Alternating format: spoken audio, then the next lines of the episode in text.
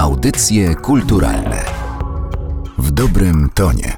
Dobry wieczór y, Państwu, ja się nazywam Kajetan Prochyra i będę miał przyjemność poprowadzić y, dzisiejszy panel, dzisiejszą rozmowę, y, która, którą nazwaliśmy Re Polish Jazz i która odbywa się w ramach urodzin, trzecich urodzin Vinyl Marketu organizowanych przez Fundację Po prostu Kultura, czyli tak. A także słychać nas za pośrednictwem audycji kulturalnych realizowanych przez Narodowe Centrum Kultury, a najważniejsze to to, że zaproszenie organizatorów e, przyjęli pan Tomasz Szachowski, e, jazzowy głos radiowej dwójki, wieczór płytowy e, Jazz Pianoforte i, i, i szereg innych audycji na falach Polskiego Radia. I przede wszystkim trzy kwadranse jazzu, ale trzeba to przede wszystkim powiedzieć do mikrofonu, bo wtedy usłyszy nas audycja kulturalna. Pan Piotr Kabaj, dyrektor generalny i prezes zarządu Warner Music Polska. Od 1990 roku związany ściśle z branżą muzyczną, od 2015 roku jako Warner Music Polska właściciel e, polskich nagrań. Pan Andrzej Dąbrowski, e, muzyk, perkusista, wokalista, rajdowy wicemistrz Polski, e, fotograf, dziennikarz, skoczek narciarski, piekarz i tak dalej. To pewnie mógłbym zbierać. E, I, i, no i bohater wielu płyt, które, które w latach, kiedy seria Polish Jazz się ukazywała, także, także nagrywał z tak znakomitymi muzykami, jak chociażby Andrzej Trzaskowski, Andrzej Kurylewicz, Krzysztof Komeda i Stan Getz. E, a także najbliżej mnie Sebastian Jóźwiak, menadżer i wydawca e, Astigmatic Records. I od razu pierwsze pytanie, bo wydaje mi się, że bardzo wiele osób zna zespół, którym się zajmujesz i zna ich płytę i im się ona podoba. Natomiast zastanawia się, czy to jest zespół EABS, czy to jest zespół IABS, czy to jest zespół EPS. Michał Urbaniak mówi EABS, więc możemy nawet tak to y, powiedzieć. W każdym razie można nazywać jak się chce. Ważne, żeby muzyka działała, a w dłuższej nazwie to Electroacoustic Beat Sessions i tak się nazywały pierwsze imprezy, które robiliśmy we Wrocławiu od 2012, od listopada i, i tak się nazywały te dżemy, z którego wyklarował się zespół, więc Electroacoustic Beat Sessions. Czyli Electroacoustic Beat Session, czyli to jest taka płyta, którą z pewnością tutaj y, Państwo, którzy są z nami, kojarzą e, zieloną kładkę z no, chyba jeden z najbardziej oryginalnych ukłonów w stronę twórczości Krzysztofa Komedy, jaki ukazał się e, na polskim rynku od bardzo długiego czasu. E, ponieważ tak siedzimy na takich fotelach, jak ja nawet nie wiem, ja dawno nie byłem u cioci na imieninach, ale takie mam wrażenie, że tak się właśnie siedzi i ma się kolana bardzo wysoko. To i mamy jeden dla panów mikrofon na kablu, to zróbmy coś przeciwnego, czyli zróbmy taką krótką, rozgrzewkową sesję. Pierwsza płyta z serii Polish Jazz, jaka trafiła w panów ręce i którą zapamiętaliście. Dam, dam, dam. Nie pamiętam, która to była pierwsza, ale chyba ta, która zrobiła na mnie największe wrażenie, to będzie Astigmatic Comedy. Nie powiem nic oryginalnego, ale ta płyta jest y, ponadczasowa i przeżyje nas jeszcze bardzo długo, tak mi się wydaje. I będą do niej wracali pewnie jak do Chopina czy do, do innych mega klasyków, tak mi się wydaje. Będą Państwo zawiedzeni, ale ja nie pamiętam. Brałem udział w tylu różnych nagraniach, w różnych składach muzyków.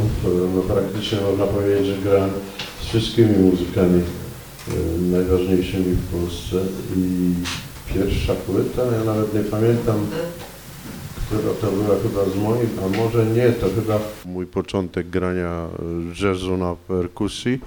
Y, kiedy Andrzej Kurylewicz zaproponował mi współpracę, to było w roku 1958, bo wcześniej graliśmy prywatnie tam z Romanem Delongiem, z Wojtkiem Karolakiem.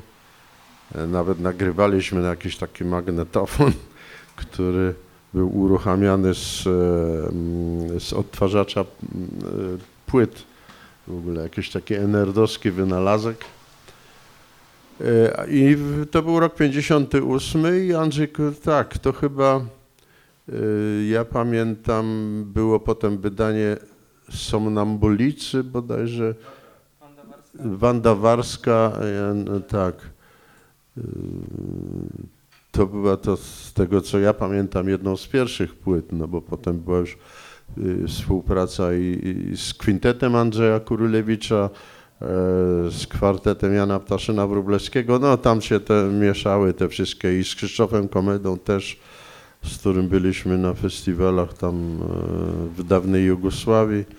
tyle pamiętam, bo potem oczywiście to już było dużo, dużo tych nagrań przeróżnych i, z serii Polish Jazz i z serii y, wydawanej przez Polskie Stowarzyszenie Jazzowe, czyli tak, to, to, to były jeszcze inne płyty. Proszę Państwa, pierwsza płyta z serii Polish Jazz nie należy do serii Polish Jazz, czyli płyta zerowa. To jest Andrzej Kurylewicz Go Right. On rozpoczęła serię Polish Jazz jeszcze nie mając numeru. My to nazywamy, że to jest, prawda, zero. E, numer zerowy, prawda? I to właściwie zdecydowało o tym, że seria się rozpoczęła. Takim jednym z inicjatorów najważniejszy był redaktor Andrzej Karpiński. Taka postać, bez której sobie trudno wyobrazić. Jakoś udało mu się przekonać władze polskich nagrań. Wiadomo, że w tamtej Polsce był monopol jednej firmy czy dwóch, bo był jeszcze chyba Pronit, był Veriton, jakieś kościelne wydawnictwa, gdzieś tam zupełnie na marginesie funkcjonujące.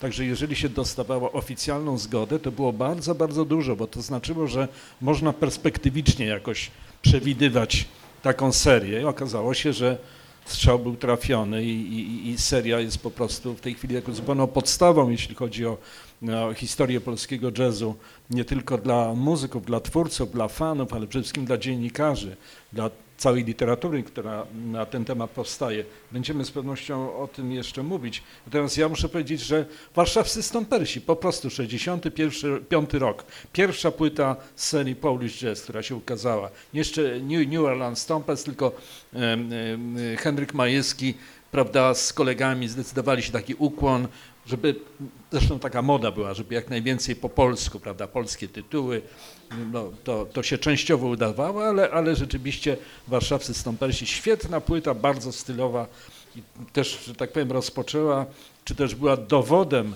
na y, na, na y, klasę kilku liderów, którzy zdecydowali o jakości polskiego Dixielandu. Dzisiaj rzadko do tego wracamy, ponieważ Dixieland i jazz tradycyjny, ragtime, prawda, to wszystko, co rozumiemy przez y, jazz y, dawny, w odróżnieniu od modern jazzu, to dziś jest mniej popularny, właściwie jest jeden duży festiwal w Iławie, ale kiedyś to właściwie on dominował na scenie krajowej. Mieliśmy tak wybitnych liderów, jak Bogdan Styczyński, na przykład Wistola River Brass Band, prawda, jak e, e, formacje typu Ragtime Jazz Band, All Timers. I dlatego wydaje mi się, że to warto jest przypomnienia, że rozpoczęła serię Polish Jazz grupa warszawscy Stampersi. Tyle na... Panie Piotrze, pańska pierwsza płyta Polish Jazzowa? Jak trafiłem do liceum Batorego i zapisałem się do harcerstwa, do pomarańczarni, to miałem kolegę, który mnie uczył, jakie płyty kupić. Pierwszą płytę to był Komeda Astigmatic, no bo to był Nowy Singers, Laboratorium i inne. Także Komeda był pierwszy i mam tę płytę do dziś. E, panowie, takie pytanie podstawowe. Czym była seria Polish Jazz wtedy, kiedy, y, kiedy te płyty się ukazywały, czyli od 65 do 89 roku i oficjalnie w tej serii ukazało się 76 płyt. I tak sobie pomyślałem, że gdyby próbować to porównać do dzisiejszych warunków i dzisiejszych realiów rynkowych, no to trudno to sobie wyobrazić, dlatego że jeśli ja przyjdę z moim projektem Kajetan Prochyra Krzyk Solo do pana Piotra i pan Piotr powie, że to jest beznadziejne i wyrzuci mnie za bruk, to ja sobie sam wydam tę płytę i zrobię zawrotną karierę Kajetan Prochera Krzyk Solo, zapamiętajcie tę nazwę, ale w, rzeczywistości Polish Jazzu, czym, były, czym była ta seria, czym były w ogóle polskie nagrania i taki monopol wydawniczy y, owych czasów? Myślę, że trzeba y, spojrzeć na różne grupy odbiorców. Czym innym była dla muzyków, trochę czym innym, a czym innym dla odbiorców, dla fanów, dla środowiska, które się wtedy kształtowało. Przecież myśmy startowali od zera. Dopiero w 1956 roku, jak powiedział nieżyjący Stefan Kisielewski, Stefan Kisielewski był jednym z animatorów, wybitny publicysta, prawda, który potem także zaistniał politycznie niesłychanie mocno. On był jednym z animatorów ruchu jazzowego w Polsce. Kiedyś powiedział bardzo ważne zdanie, że w 1956 roku na festiwalu w Sopocie myśmy się policzyli. Zobaczyliśmy, nagle zlot nastąpił ludzi, którzy kochają jazz. Można było sobie wyobrazić, że nikogo nie będzie, przyjedzie 15 osób, 20, tymczasem było bardzo wielu i w tym momencie znów, jak powiedział Andrzej Trzaskowski z kolei, odtąd zaczyna się świadome prawda, Andrzeju, świadome uprawianie jazzu w Polsce. Myślę, że dla muzyków była to bardzo ważna sesja, e, bardzo ważna e, seria i myślę, że tutaj Andrzej może powiedzieć więcej na ten temat, dlatego że nagranie płyty było ważnym wydarzeniem dla zespołu, było podsumowaniem, tak mi się wydaje, jakiegoś okresu przygotowań. To nie było tak jak dzisiaj, że z mety muzycy podchodzą w ciągu tygodnia, skrzykują się i coś nagrywają, a może wypali, a może nie. To za tydzień nagramy drugą płytę, to może w innym zestawie. Charakterystyczne dla dzisiejszej sceny jest to, że muzycy pracują w kilku albo nawet kilkunastu formacjach. Troszkę my jako dziennikarze mamy taki mgławicowy obraz tego, nie bardzo się orientujemy, co jest najważniejszego. Każdy z nich próbuje jakby na różnych polach, a wtedy zespół się przygotowywał, był lider, przygotowywanie repertuaru, podchodzenie, słuchajcie, mamy nagranie za dwa miesiące na długiej, prawda, o 17 czy coś. To było wydarzenie. Płyta się ukazywała, zespół był na topie. Dużo się o tym mówiło, dyskutowało, więc myślę, że dla muzyków była to naprawdę ważna y, sprawa, znaleźć się, znaleźć swoje nazwisko, swój, swój udział prawda, w, konkretnej, na, w nagraniu konkretnej płyty. No a dla fanów, czy dla środowiska jazzowego, które zaczęło regularnie chodzić na festiwale Jazz Jamboree, które było z kolei takim oknem na świat, no to było wielkie przeżycie. No po prostu czekało się na kolejną płytę serii Polish Jazz. To miało walor popularyzatorski, walor edukacyjny, ogromny. No bo wtedy zaczynaliśmy, ja, ja nie, nie należę do tego pokolenia, jestem trochę młodszy, ale wydaje mi się, że to jest tak, że wtedy pojawiło się E, taka, taka, e, taka wiedza na temat, że zupełnie szczątkowa.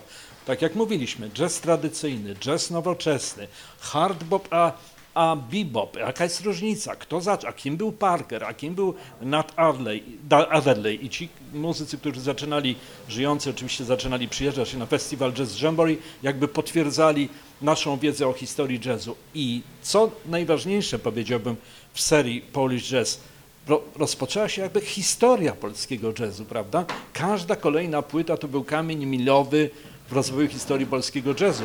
Dzisiaj to już są dziesiątki lat.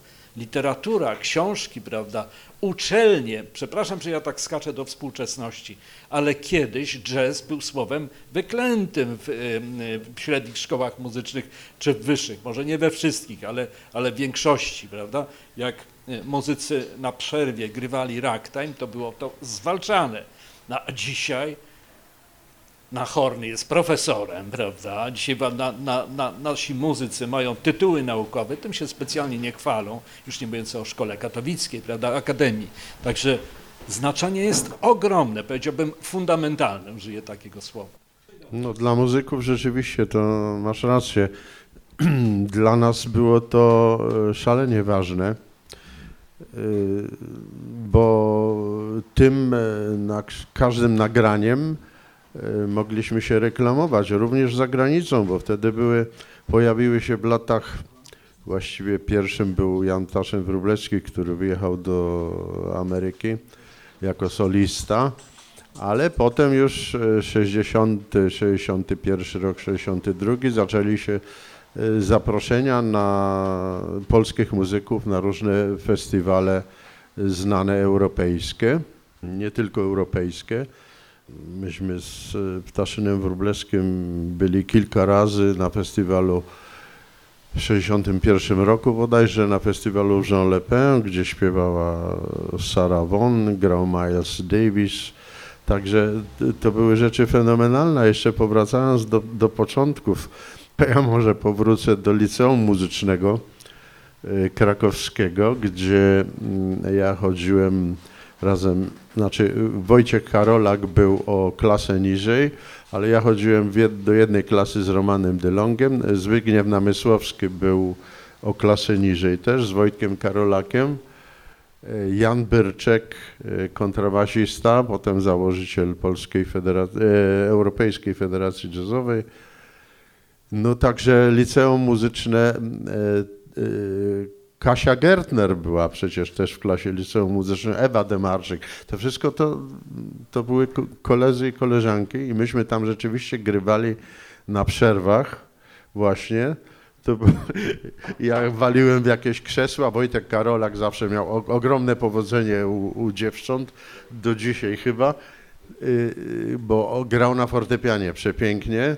Zawsze się popisywał e, e, rapsodią e, Gershwina, tak. Zawsze to grał ten początek rapsodii. Ale myśmy tam rzeczywiście grali, to były pierwsze takie kontakty i potem założyliśmy zespół tradycyjny, w którym grał też Andrzej Piela na puzonie, pamiętam, i grywaliśmy, mieliśmy zaproszenia, jako już taki bardziej znany zespół w Krakowie, tradycyjnie mieliśmy zaproszenia do innych liceów na tak zwane potańcówki. Y, były potańcówki, to, to się odbywało między godziną 17 a 22. Nie można było przedłużać. W każdym razie graliśmy tam jazz tradycyjny. To były początki. Jeśli chodzi o nagrania płytowe, to w ogóle była posłucha absolutna. Przecież y, myśmy się nie mieli na czym uczyć. Ja chodziłem y, do klasy perkusji, ale uczyłem się wszystkich symfonicznych instrumentów należących do, do perkusji. Mój profesor nie wiedział nic o jazzie, nawet wyrażał się, e, że jako komplet perkusji jazzowej, to mówi, no tak, ty tam będziesz grał na jazzie. Czyli to był taki jakiś ten... E, I Wojtek Karolak na przykład, jedynym e, wspaniałym tym to było radio mm, Music USA, i słuchaliśmy tego, jak się dało, bo to było zagłuszane. Też Willis Canover, który też potem przyjechał do Polski. W każdym razie płyt nie było w ogóle. I jedyny kontakt e, to był znany fotografik Ryszard Chorowicz w tej chwili, nasz kolega i Rysio dzwonił do nas, bo miał rodzinę w Stanach Zjednoczonych i czasem dostał dwie płyty, dwa long playe. I wtedy dzwonił do nas i myśmy z Karolakiem do niego szli, przy rynku głównym mieszkał i wysłuchiwaliśmy, to było pamiętam jak dziś kwartet, kwartet Benny Goodmana, klarnecisty. Także e, było bardzo trudno, już nie mówię o instrumentach, które były fatalne, nie można było nic zdobyć, ale płyt nie było nigdzie, także Dzisiaj to dla e, młodych ludzi, którzy rzeczywiście mają te uczelnie jazzowe i, i, warsztaty, na które przyjeżdżają wspaniali amerykańscy muzycy, najlepsi. Także dzisiaj to w ogóle są czasy, których nie można porównać. A oczywiście dla nas powracam jeszcze do tego, rzeczywiście było to wspaniałe, bo cieszyliśmy się każdą płytą, a poza tym można było ją właśnie gdzieś wysłać na zachód do, e, do organizatora jakichś festiwali jazzowych jako no, reklama. No, nagraliśmy płytę, więc to dla nas było rzeczywiście bardzo ważne. No, co mam powiedzieć? A od strony producenckiej, jeśli, jeśli mógłbym spytać, to znaczy teraz często jest tak, że muzycy sami nagrywają płytę i to najczęściej już w ogóle z miksem, z masterem mają gotowy materiał i przychodzą do wytwórni, żeby ona im tę płytę wydała. Podejrzewam, że w przypadku Polish Jazzu było z oczywistych technologicznych powodów trochę inaczej, ale też chciałbym zapytać o rolę producentów muzycznych, czy ona w, Polish, w serii Polish Jazz i w ogóle w polskich nagraniach wtedy istniała. Mi taką historię opowiadał Krzysztof Sadowski, że właśnie e, ten, który nazywany jest twórcą serii Polish Jazz, Ryszard Sielicki, ówczesny dyrektor polskich nagrań, zaprosił go do swojego gabinetu, gdzie stał fortepian, powiedział proszę coś zagrać, pan Krzysztof Sadowski zagrał i pan Ryszard Sielicki powiedział dobrze, może pan nagrywać. I to był taki chrzest i tam się wchodziło. I ciekaw jestem, czy, czy, czy tak było I, i jeśli mówimy znowu o tej serii Polish Jazz, która jest tak wielką marką, że właściwie 79 płyt to nie jest aż tak bardzo dużo. To było kilka, kilka tytułów wydawanych, wydawanych rocznie, czyli też były płyty poza serią i były, rozumiem, też rzeczy, które, gdzie artyści chcieli je wydać, a, się, a ktoś nie, nie dawał na to zgody. Mówił jeszcze nie wtedy, czy coś wiemy o tym, jak ci producenci w polskich nagraniach i w serii Polish Jazz funkcjonowali. Znaczy, z tego, co ja wiem z kontraktów, bo przejrzałem parę kontraktów polskich nagrań, które są dwustronicowe i płacono artystom minutówki i artyści typu nawet Czesław Niemen przekazywali wszystkie prawa na zawsze, na wszelkie pole eksploatacji, to decydującym głosem w tym kontrakcie jest kierownik muzyczny.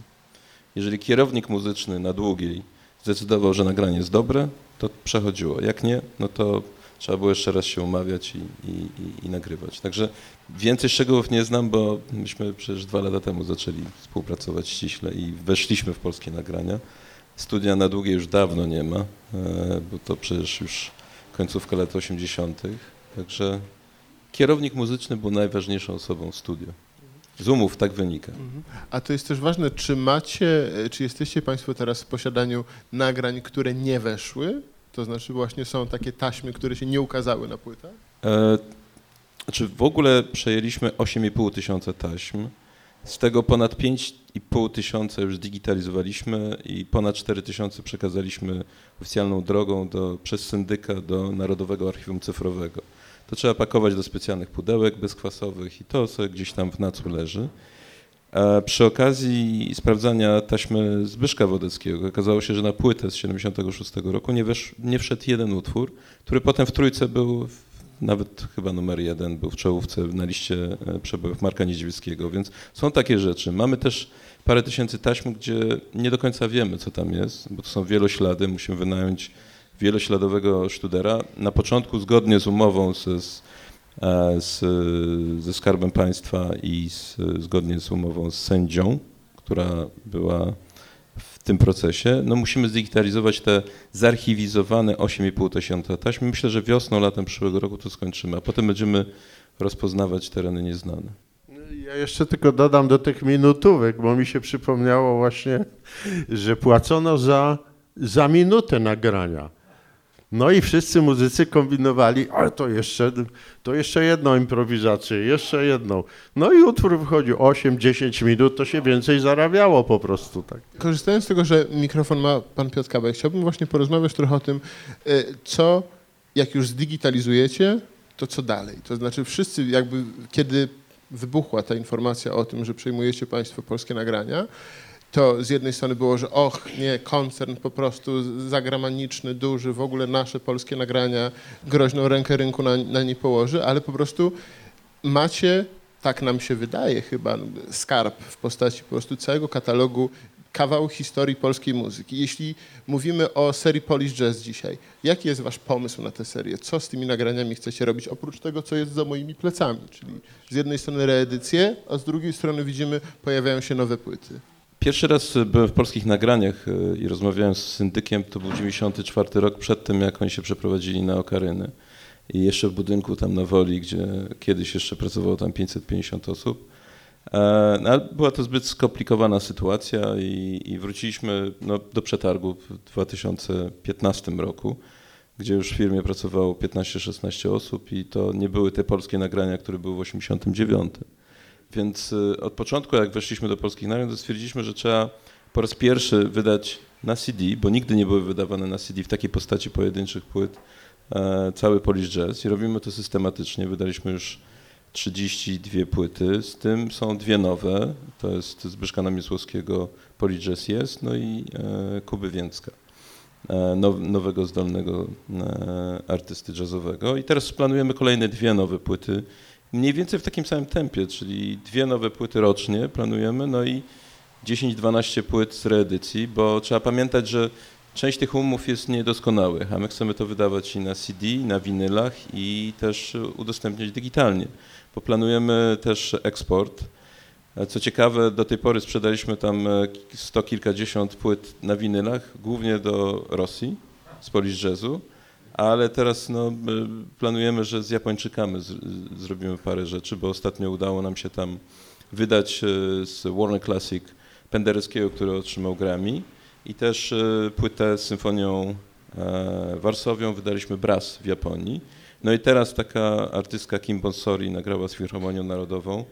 Ona była druga w konkursie Wieniawskiego, też w Korei Południowej, więc staramy się być w tych krajach, które są zainteresowane, bo trzeba pamiętać, że Japonia jest pierwszym krajem na świecie pod względem sprzedaży płyt kompaktowych i w ogóle sprzedaży fizycznej e, i 85% przychodów e, pochodzi z płyt dla branży muzycznej, a w takich krajach jak Skandynawia to jest 10%. Płyty, reszta to jest cyfra, czyli tak zwany digital. Więc no, musimy być też w cyfrze, po to, żeby właśnie ktoś w Skandynawii mógł sięgnąć po płyty Polish Jazzu. Także mamy plany na parę dobrych lat i zamierzamy je realizować.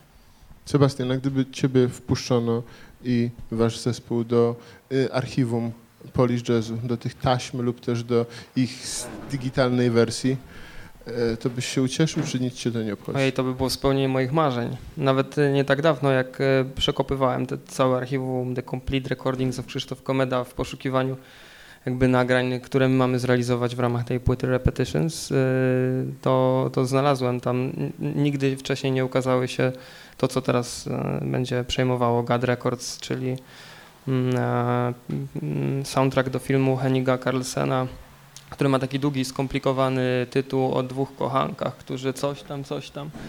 Y, I bardzo mocno się starałem, żeby dotrzeć do Duńskiego Instytutu Filmowego, czy gdzieś tam te taśmy się nie kryły, no ale tutaj już zauważyłem, że Gad Records dotarł do tego i fajnie, że takie rzeczy się pojawiają i, i, i ja jako zapalony crate digger i poszukiwacz płyt z pewnością mógłbym spędzić godziny na tym, żeby odsłuchiwać niezidentyfikowany materiał i szukać perełek i, i to wznawiać. To by było pewne moje marzenie. A też chciałbym nawiązać do pewnej rzeczy, której wspomniałeś wcześniej, czyli do tych producentów wykonawczych, bo e, mi zawsze imponował Franciszek Walicki na przykład, e, który chyba, jak dobrze pamiętam, e, Czesławem Niemenem e, się zajmował i tak dalej. I ja sobie pomyślałem, że my jesteśmy trochę skazani przez to, że mm, żyjemy już w czasach, w których żyjemy i wszystko można zrobić szybko, tak, bez jakiegoś double checku, mm, że brakuje takich funkcji jak producent wykonawczy. I pomyślałem sobie, że jeżeli zajmę się konceptualizacją, będę pomagał muzykom jakby e, zbierać do kupy ich myśli, to mm, osiągniemy coś, na co inni nie zwracają uwagi, więc Myślę, że też jak panowie mówiliście o tych wszystkich y, rzeczach, jak się produkowało ten materiał, to miałem wrażenie, że mówiliście o tym, jak my robiliśmy tą płytę, bo myśmy zrobili ją w totalnie analogowy sposób. Też mieliśmy ograniczone środki, praktycznie wydaliśmy ją bez żadnego wsparcia finansowego, więc liczyliśmy każdą złotówkę, żeby mm, wejść do studia na trzy dni i być tak przygotowanym, żeby te trzy dni wykorzystać do maksimum. Mm, i wszyscy położyli tam serce, mm, pod i łzy. E, no i, i, i to chyba jakoś się udało. Więc myślę, że, że takie stanowiska gdzieś tam być może są potrzebne. I muzycy też pewnie w jakimś sensie tego oczekują, bo grupy większe niż trio i tak dalej, to też nie mają mm, często takiego motoru napędowego do tego, żeby skrzyknąć się i coś zrobić razem. I to, że się mówi, że można coś zrobić szybko, to wydaje mi się, że w muzyce nagrywanej na setkę i, i tak dalej, to jednak nie jest nadal takie proste. Trzeba mieć miejsce, czas, trzeba być świetnie przygotowanym, trzeba poświęcić bardzo dużo czasu na salkach e, prób, bo jeżeli chce się nagrać album, który nie będzie nagrywany przy użyciu komputera, że tutaj ta ścieżka nam się nie podoba, więc możemy ją wykasować i po prostu nagrać jakieś, nie wiem, solo jeszcze raz, no to to nie wyjdzie. To musi być jeden pełen organizm i, i wydaje mi się, że tego dzisiaj we współczesnej muzyce trochę brakuje. E, zwracam się do pana Piotra Kabaja. Czy bierzecie pod uwagę wpuszczenie do, e, do tych zdigitalizowanych archiwów artystów? do tego, żeby tak jak dawno temu, czy dawno, nie, nie aż tak dawno temu Blue Note, a jeszcze mniej tak jak da, y, jeszcze niedawniej nawet ECM, nawet Eicher wpuścił po prostu Via Lobosza i Loderbauera i powstała płyta Re ECM, płyta może taka sobie, ale jest, ale y, remixów i, i, i właśnie nawet, nawet dzisiaj patrzyłem na, na profilu Spotify'owym Blue Note'u, gdzie jest taka playlista potem Most Sampled i podejrzewam, że gdybyście otworzyli ten, ten katalog, czy wręcz właśnie zamówili utwory, to wtedy może tych, tych byłoby more sampled płyt z serii Polish Jazz. Znaczy to jest fajny pomysł, tylko oczywiście to musi być zgodne z tym, co mamy podpisaną umowę z syndykiem i z Narodowym Archiwum Cyfrowym, bo bardzo uważnie patrzą, czy wypełniamy umowę, którą podpisaliśmy w 2015 roku. Ale oczywiście jest to ciekawy pomysł i podejdziemy do tego. E, tam jest bardzo dużo ciekawych nagrań, aczkolwiek e, e taśmy oryginalne, taśmy ze studia przekazują do NACU, ale kopie, które jakby były kopiami produkcyjnymi do winyli zostają u nas, więc do tych mamy dostęp, bo to jest, to jest nasze. Kapie, znaczy oryginały idą do NACU, a my mamy kopie. Nie wszystkie e, nagrania mają kopie, więc e, musimy, musimy sprawdzić, które, które są, ale zapraszamy, to nie jest zły pomysł. A y, przepraszam, że tak się teraz na pana uwziąłem, ale tak jakoś siedzimy dobrze do siebie. E, gdybym, gdybym mógł dopytać o to, o czym mówiliśmy przez chwilę, czyli o roli producenta. To znaczy, czy w przypadku tych nowych płyt, które będą ukazywały się w serii Polish Jazz, czy to będzie, e, czy to państwo jako polskie nagrania, czy jako Warner będziecie wychodzili z inicjatywą i, i tworzyli takie wasze projekty polish jazzowe, czy, czy, czy, czy na jakiej zasadzie te nowe płyty będą się ukazywać w serii? Zanim e, przejęliśmy polskie nagrania, to w sumie jazzu niewiele wydawaliśmy oprócz Agizarian i to też jest licencyjna e, umowa. Te pi pierwsze dwa nagrania to dostaliśmy, znaczy były nagrane, myśmy to wydali, artyści się ucieszyli. Następne dwa nagrania też są gotowe i po prostu przyszli do nas i, i pewnie je wydamy. I co to będzie? To A to na razie jest tajemnica. Musimy podpisać kontrakty, także zanim je podpiszemy, to jak je podpiszemy, to ogłosimy, kto to jest. Ale generalnie rzecz biorąc staramy się pomału podpisywać e, umowy z jazzmenami, bo przedtem czegoś takiego nie robiliśmy. Trzeba też pamiętać o tym, że jak e, myśmy byli kiedyś EMI-em, to mieliśmy w katalogu Capitolu Blue Note. No i tam było bardzo dużo jazzu i eksploatowaliśmy go w Polsce. Warner akurat nie ma jazzu. My pomału, przez to, że mamy katalog Polish Jazz, staniemy się najbardziej jazzowym labelem w ogóle w Warnerze na całym świecie.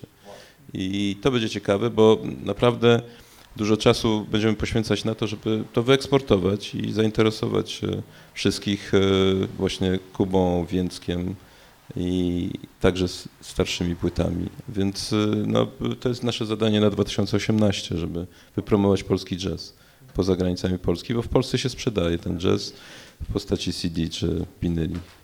Mniej oczywiście jest e, słuchania poprzez digital. Ja zachęcam Państwa do zadawania pytań. A zanim się do tego rozgrzejecie, to chciałem zapytać pana Tomasza Szachowskiego, jakie są, jakie pan widzi szanse dla e, nowego Polish Jazzu, dla, dla takiej serii dzisiaj? Czego by pan oczekiwał jako ekspert? No, oczywiście to jest y, bardzo ważne, żebyśmy kontynuowali wspólnie, bo myślę, że to jest to jakaś, to oczywiście jest firma, która prowadzi własną politykę, ale my bardzo kibicujemy temu i się przyglądamy i komentujemy. E, sam wziąłem, powiedziałbym, bardzo silny udział w, w promowaniu pierwszej płyty, czyli Zbyszka Namysłowskiego. Był koncert, e, była płyta mm, z, z komentarzami, z wyprzedzeniem. Powiedziałbym, tak sobie wyobrażamy, dziś powinna wyglądać tak promocja nowej płyty. Kiedyś może nie było na to szans, to było dosyć, dosyć standardowe i bardzo ubogie, siermiężne, bo to były takie czasy, prawda? Więc dzisiaj dysponujemy już sporymi możliwościami, zmieniła się całkowicie, można powiedzieć. Też to jest jakiś mm, wynik wysiłku również środowiska dziennikarzy. Przez dziesiątki lat zmieniła się ścieżka promocyjna. Jeżeli pojawia się młody, wybitny talent albo taki, który rokuje nadzieję, że będzie wybitnym, to już nie jest tak jak kiedyś, że jest zostawiony sam sobie. Już pojawiają się sponsorzy, już pojawiają się takie ścieżki państwowe, można powiedzieć, nie wiem, czy to jest właściwe słowo, ale są już organizacje, prawda, y, które z, jakby z definicji, z obowiązku mają obowiązek wspomagać, dać środki, y, bo o co chodzi? Trasa koncertowa, wydanie płyty, powiedzmy niekoniecznie tylko raz, powiedzmy nagranie raz w roku, przez okres trwania tej promocji, y, wizyta na jednym, drugim, trzecim ważnym festiwalu na świecie, wspomaganie, bo to za tym wszystkim idą pieniądze, prawda? No i ktoś, kto w świadomy sposób patrzy na tego artystę, pomaga mu, podpowiada, co powinieneś robić, prawda? Takich ludzi bardzo brakuje w Polsce. E, tych, którzy byli wielkimi historycznymi promotorami i producentami na świecie, jak Norman Granz, prawda, jak Manfred Eicher, o którym mówiliśmy, prawda, tak jak Tomasz Stańko opowiada wiele o sposobie, w jaki funkcjonuje ECM, jakie są stosunki między Eicherem a muzykami, to jest to bardzo ważne, że wiele rzeczy powstaje w trakcie rozmów za kulisami, takich spokojnych rozmów o muzyce, kwestia wiarygodności, muzycy są nieufni na ogół wobec dziennikarzy i to jest naturalne. Tu jest jakiś między nami, powiedziałbym, taki, taki i różne interesy, rozdźwięk, ale ci dziennikarze ci, czy ci promotorzy, ludzie, którzy nie grają, ale działają, zdobędą wiarygodność muzyków, to można powiedzieć, że to jest ten wielki plus, że to już jest ten wielki sukces. I Eicher jest, jest taką postacią. Ja bym sobie e, życzył, żeby w Polsce kilku takich, e, e, kilka takich postaci było i myślę, że są już, prawda? Nie, nie, nie orientuję się specjalnie. Od nich bardzo wiele zależy jeśli przypomnimy sobie stare czasy serii Polish Jazz, to trochę jak pamiętam Misielickiego i Andrzeja Karpińskiego, trochę to było działanie na wyczucie. Andrzej doskonale znał środowisko, trochę podpowiadało Polskie Stowarzyszenie Jazzowe, a państwo dziś znający rzeczywistość muzyczną kraju już jednak no powiedzmy profesjonalnego, część Unii Europejskiej, jakoś te standardy jednak funkcjonują tutaj. Nie zdajecie sobie sprawy, jak to było kiedyś. Trochę środowisko jazzowe korzystało na tym, że, e, że po pierwsze nie było tutaj w ogóle polityki, dlatego że nie było kwestii tekstów śpiewanych na ogół muzyka niełatwa, jakieś improwizacje, jak Andrzej mówi, o 10 minut dłuższe, bo jeszcze tam można było, prawda, i właściwie ten jazz nikomu nie przeszkadzał i był taki, wszystko to była taka szemrana organizacja. Polskie Stowarzyszenie Jazzowe, nie bardzo wiadomo było, co to jest, prawda? I tak, i, i, i tak to funkcjonowało. I myślę, że w ten sposób również posuwała się seria Polish Jazz. Choć dzisiaj wydaje mi się, że musiała gdzieś zapaść jakaś cicha decyzja polityczna. Towarzyszu, jazz, okej, okay jest zgoda na jazz, prawda? Nie, może z Moskwy przyszła taka zgoda, nie wiem. I, i, i, i, i to poszło, prawda? Więc dzięki temu, że specjalnie się władze tutaj nie wtrącały, że raz w roku dostawali bilety od ambasady amerykańskiej, a może dostawali od stowarzyszenia, żeby usiąść na jaskółce w sali kongresowej, pochwalić się, że byli na koncercie Ellingtona, prawda? Nie mówię o Davisie, prawda, bo to był oddech wielkiego zachodu za, za, za wielkie pieniądze. Gdyby nie, gdyby nie Departament Stanu, to przecież wielu wykonawców do Polski by nie przyjechało. Mieliśmy ogromne wspomożenie. Więc Filharmoniach, tak, tak, tak, tak. To, to, to Andrzej może jeszcze opowiedzieć oczywiście. W każdym razie ten ruch się jakoś kształtował w sposób naturalny, w przeciwieństwie do większości działań organizacji w Polsce, które były nakazowo rozdzielcze, prawda, które były zadekretowane, no musiała być zgoda. Tak działało to stowarzyszenie trochę na zasadzie pospolitego ruszenia, ale umocowanie oczywiście musiało mieć, bo przecież, przecież tak jak Andrzej Dąbrowski i tak jak masa muzyków, oni wyjeżdżali przecież na zachód. No w jaki sposób wyjeżdżali? Musieli dostawać jakieś paszporty. To musiał być ktoś, kto tam znał numer telefonu, prawda? To też wszystko było, było, było, było inne.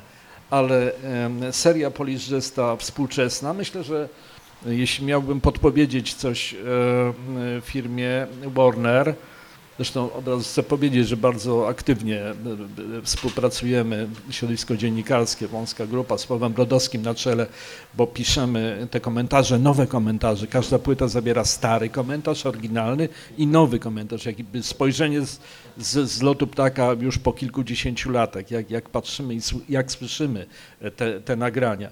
E, to myślę, żeby e, podchodzić z, pewną, e, z pewnym dystansem i, i na spokojnie.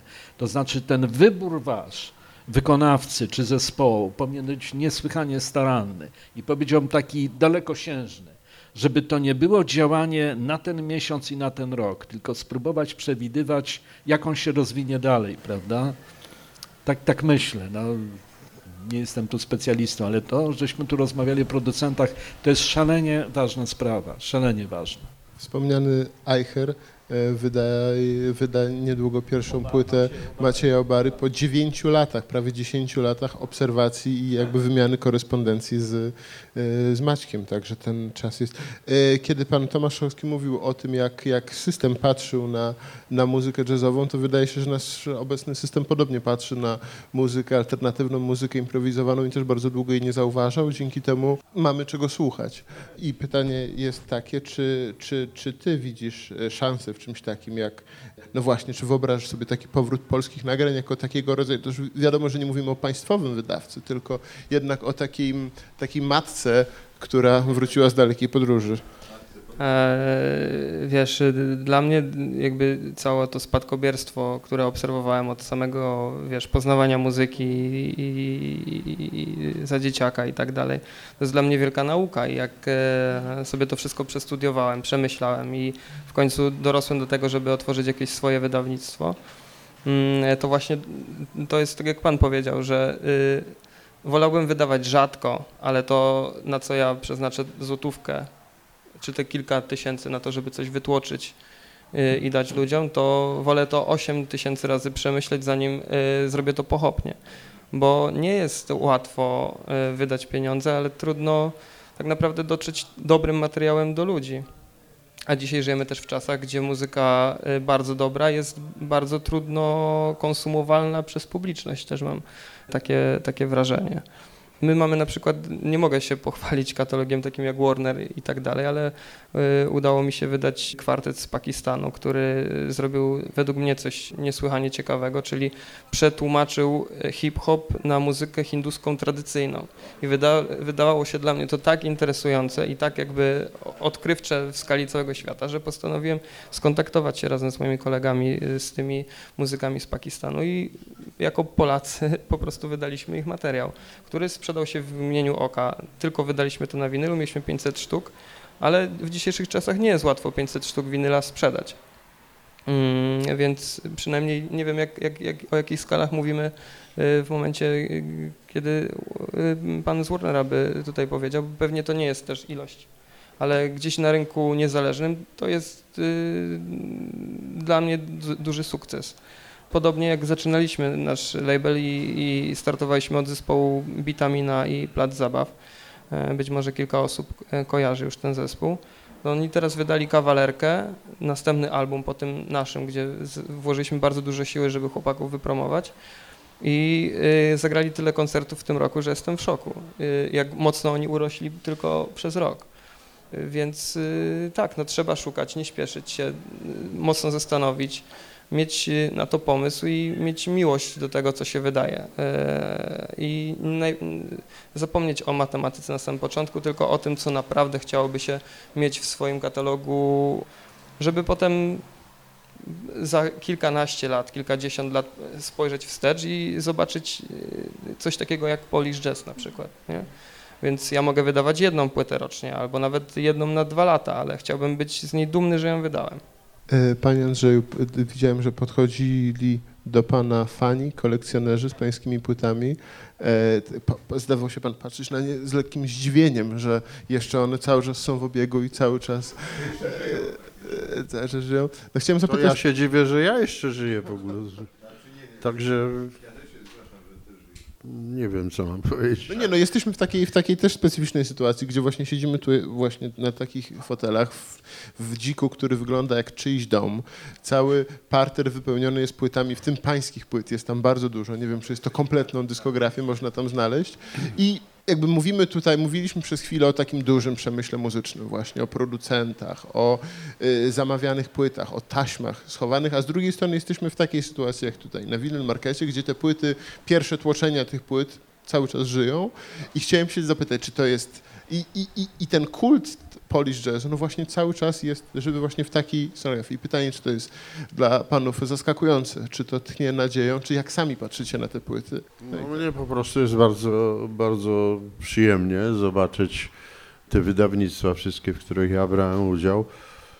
No jest tego rzeczywiście bardzo dużo, bo jeszcze tam były mm, nagrania, dużo nagrań wyda, wydawnictw z Jazz Jamboree takie zbiorowe jakieś płyty tam z, z big bandami, tam też grałem, już nawet trudno mi się połapać w tym wszystkim, no ale no, bardzo dobrze. W każdym razie ta, ta, ta cała seria e, Polish Jazzu teraz wydawana jest, jest naprawdę rewelacyjna i, i, i, i no, trzeba się tylko cieszyć, że, że Warner to robi. A ja jeszcze mam tu pytanie odnośnie, bo wspomniał Pan o rynku japońskim. A ja słyszałem, że e, nasza płyta, powiem tak, nagrana ze Stanem Gecem, podobno w Japonii osiąga, jest, jest traktowana jako biały kruk. Takie głosy do mnie, nie wiem, czy to jest prawda i że, i że ponieważ jest to no jak, w jakimś sensie unikalna płyta, w ogóle doszło do tego nagrania w sposób właściwie nieoczekiwany. To pamiętam, to była noc, e, siedzieliśmy w Filharmonii Narodowej na tej wielkiej estradzie i, i czekało się dosłownie po kilka godzin na kontakt ze Stanami Zjednoczonymi, bo on, e, Stan Getz miał jakieś zobowiązania odnośnie tak, swojej wytwórni. W każdym razie było to nerwowe, wszystko było przygotowane. E, Właściwie nie próbowaliśmy przed tym nagraniem nic i w końcu gdzieś tak chyba koło północy Stan Getz jeszcze poprosił, żeby mu kupić pół litra wódki.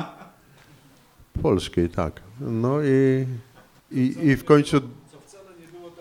Co wcale nie tak. Nie, no w każdym razie to było, to było nie, niesamowite nagranie, niesamowite, ja mówię o sobie, to było dla mnie niesamowite przeżycie, bo, bo w tamtych czasach brać udział w nagraniu z taką gwiazdą, jaką był wtedy na świecie Stan Getz, to po prostu mnie się ręce trzęsły, ja już ledwie w ogóle grałem, poza tym jeszcze nie miałem dobrej perkusji.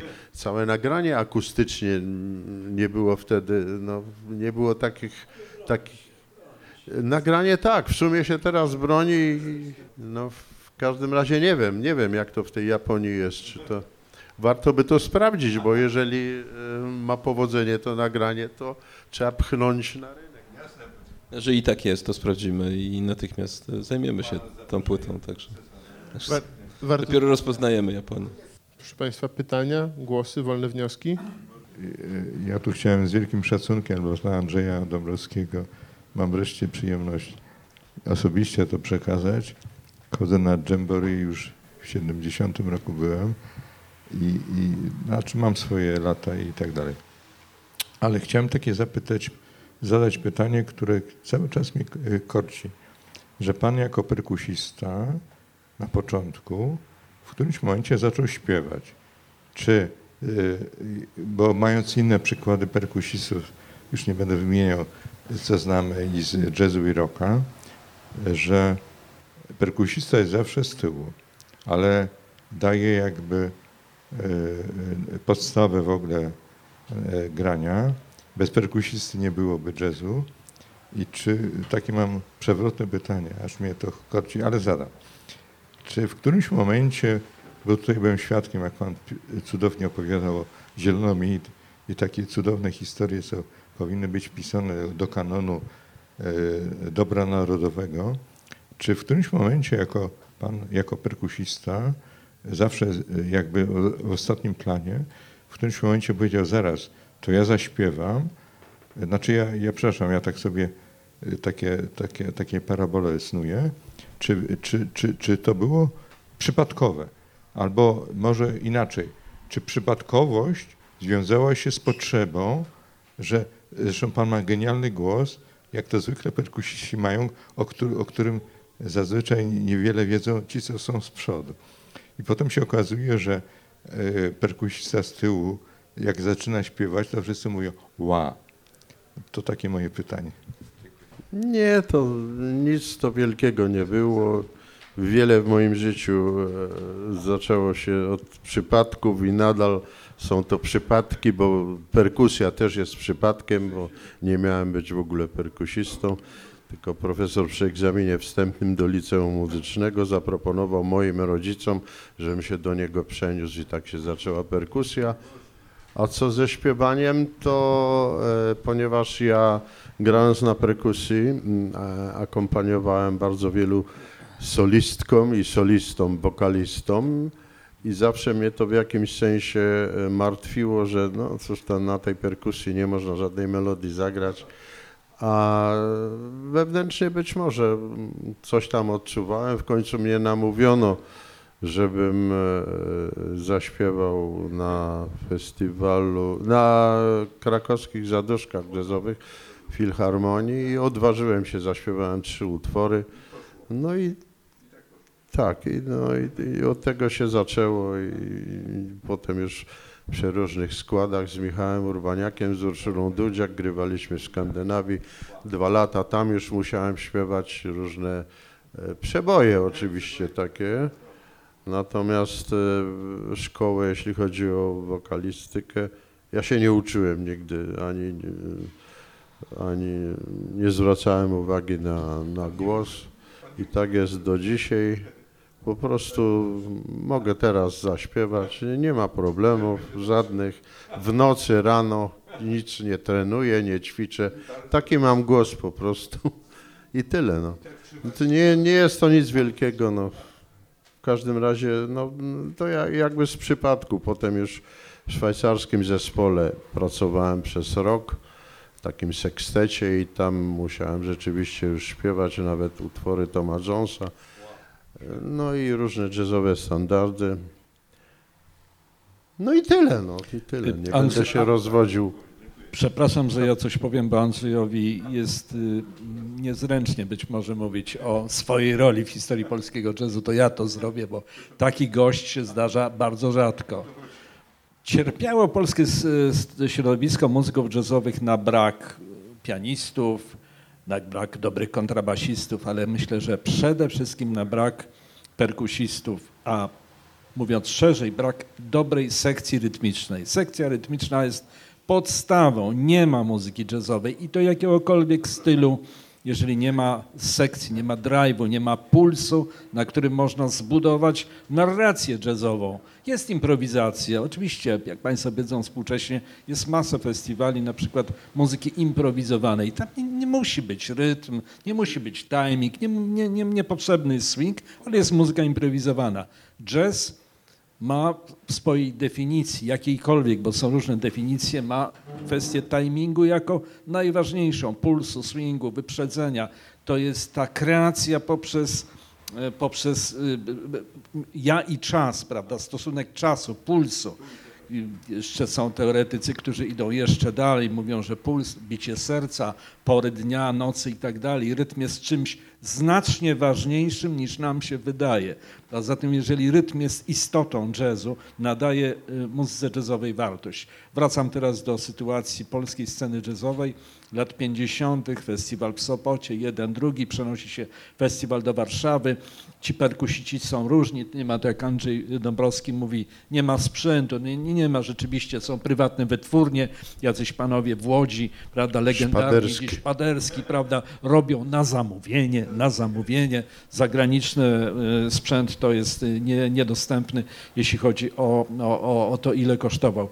I Andrzej Dąbrowski, można powiedzieć, że potem e, w, w, w duo, z, w tandemie z Romanem Dylongiem stworzył pierwszą z prawdziwego zdarzenia nowoczesną sekcję w Polsce.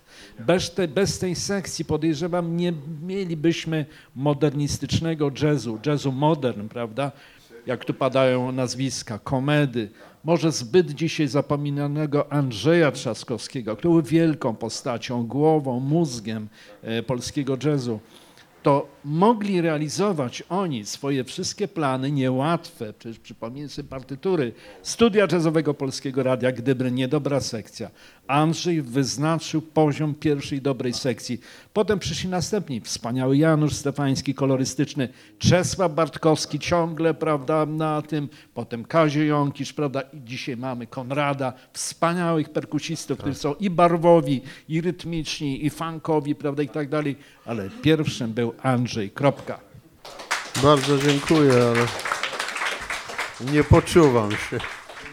Panie Andrzeju, do Pana pytanie jest. Podczas e, w 68 roku pobytu w Skandynawii nagrywa Pan swojego pierwszego singla.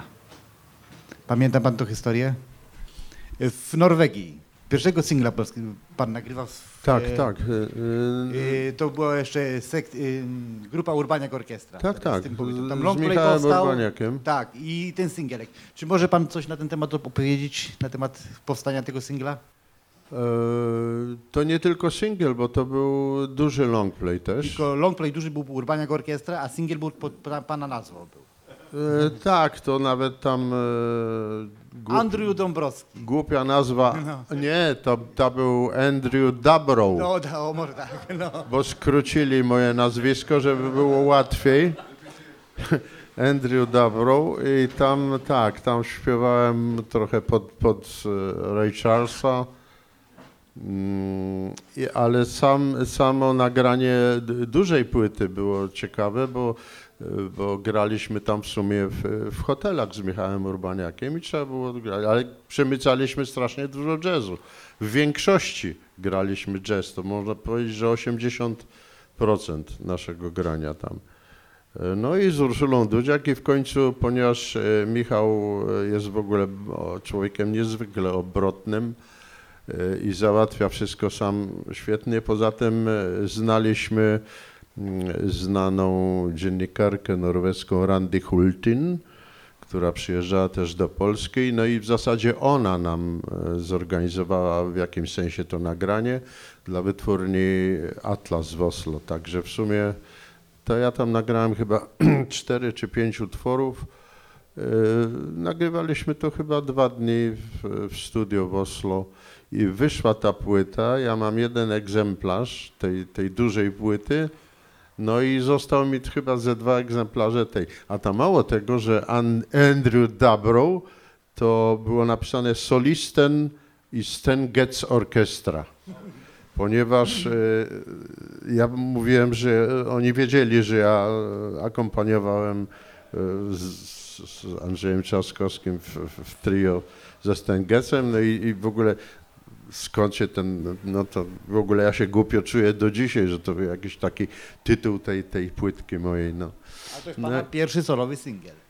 Mm, To jest, e, ja wiem, chyba tak, no ale tak, bo tam, być Co, może, solowy? może ma pan rację, bo, bo tam chyba płyta moja wyszła po raz pierwszy za granicą, a nie w Polsce. E, No tak, ale taki epizodzik, no. Co No będzie? epizodzik, ale to jest kawał też historii.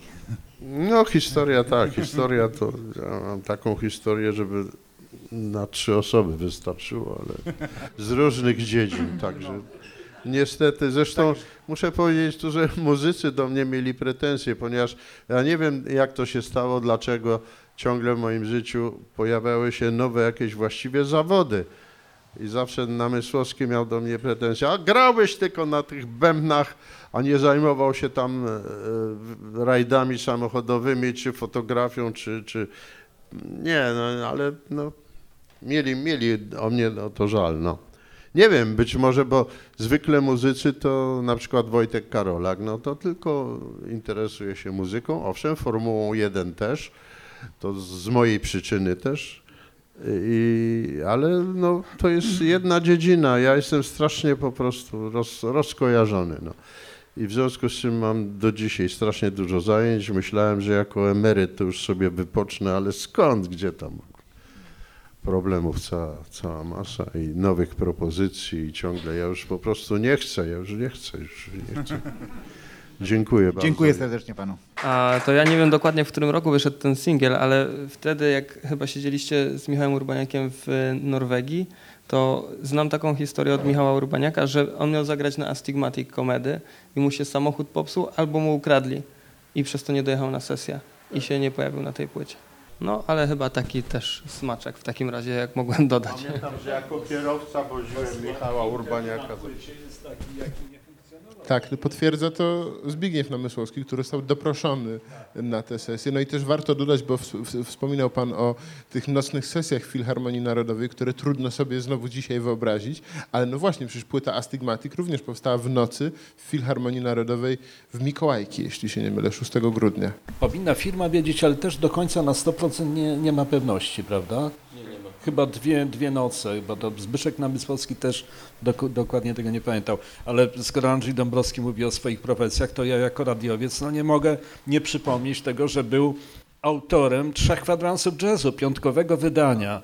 I, i, i, I mimo, że jeździł, że grał, że za granicę i tak dalej, to zawsze bardzo, bardzo dbał o to, żeby w piątki te audycje się ukazywały.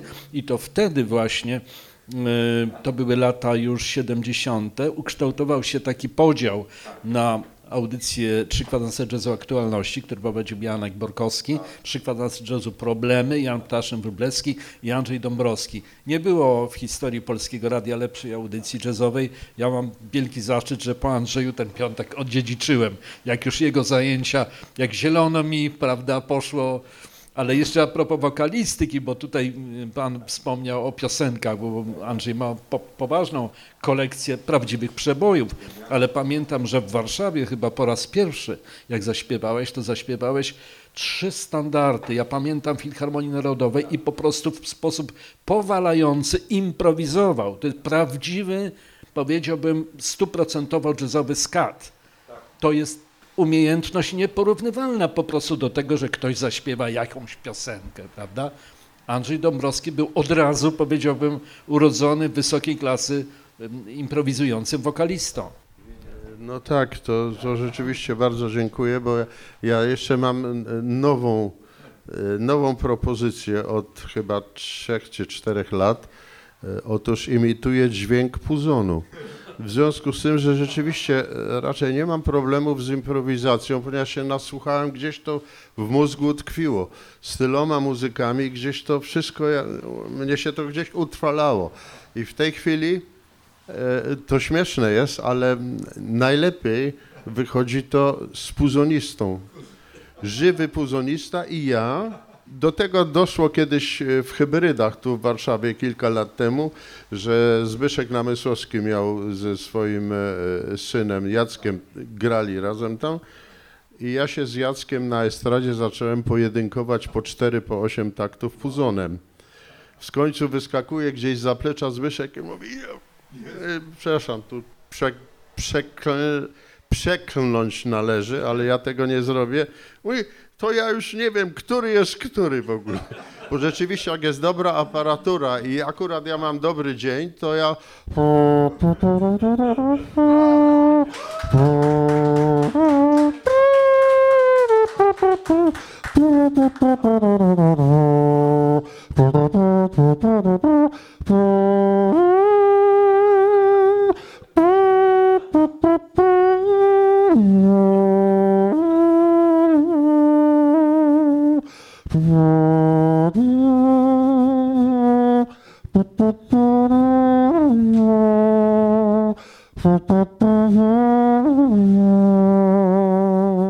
Jest puzon. Także tego żałuję, muszę powiedzieć, że bo ja ciągle śpiewam jeszcze od czasu do czasu polskie piosenki, natomiast y, no, żałuję, że nie mogę właśnie śpiewać jazzu improwizowanego, bo rzeczywiście no, jest to świetna zabawa, ja wtedy tak przeżywam, ale no jakoś nie wiem, no nie ma okazji. No nie, no.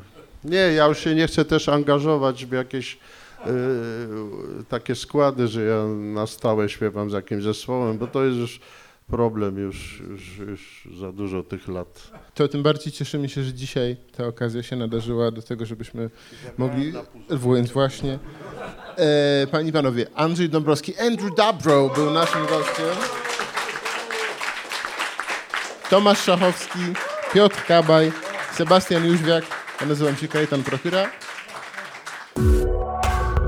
Audycje kulturalne w dobrym tonie.